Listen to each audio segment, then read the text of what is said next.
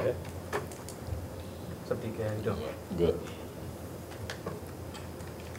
No, it's only Wednesday, but just have you seen the team so far responding to, to last week's game?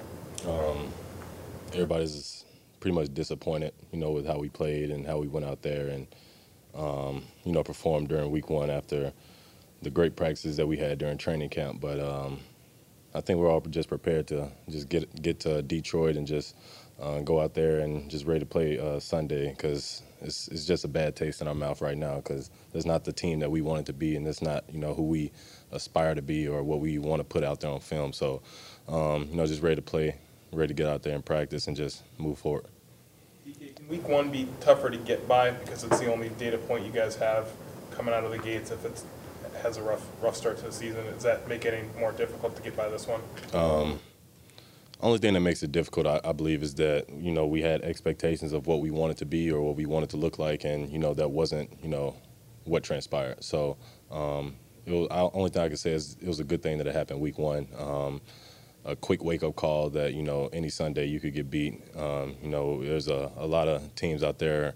You know everybody's fighting for one goal. So um, you know just just easy to get back to work and just happy it happened week one. Um, that is not lingering around, lingering around like week eight or week ten. You know, the, where we really have to have a uh, inner check of you know who we really want to be. But you know, we we got that uh, knockout punch early.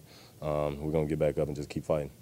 When you went back and watched the film, I guess what, what were the issues trying to get the ball downfield a lot against the Rams on Sunday? Um, I would just say uh, effort. Um, I know on my part, um, you know, I really can't speak for everybody else's, but you know, my my part uh, was was just effort and uh, you know, play after play, just 100% effort. Uh, it wasn't just there like it's been in the past. So um, I know there's one thing I, I got to clean up and just plan as a team. You know, when something goes wrong or adversity hits, you know, we just can't start pointing fingers or just looking around for somebody else to make a make a play or just to have an answer. We can't look for the coaches. We have to, you know, look inward and you know just rely on ourselves and our teammates and the practices that we've had and you know all the connectedness that we had we've had since uh, you know late July. So that's all we had to do is just you know just start depending on each other and just start playing as a team more. When you look at the Lions secondary, they, they made some changes since you saw them last. Just to, how do they look different or maybe improved from last season? Uh, I know uh, their head coach is going to have them prepared. Um, you know, they're a hungry group of guys. Um, I know they had some key additions with uh, Cam Sutton and uh, C.J. Uh, Gardner Johnson back there, and they're going to come play hard and uh, try to you know knock you down or talk stuff every play. So you know, just got to overcome it. You've gone against Devon uh, Witherspoon in practice throughout training camp. Decent chance he plays for the first time this week. What what is he as a cornerback when you when you see him on the field going against him? What do you expect out of him? Um, he reminds me of like a little gnat that doesn't go away. Like he's always just around the ball.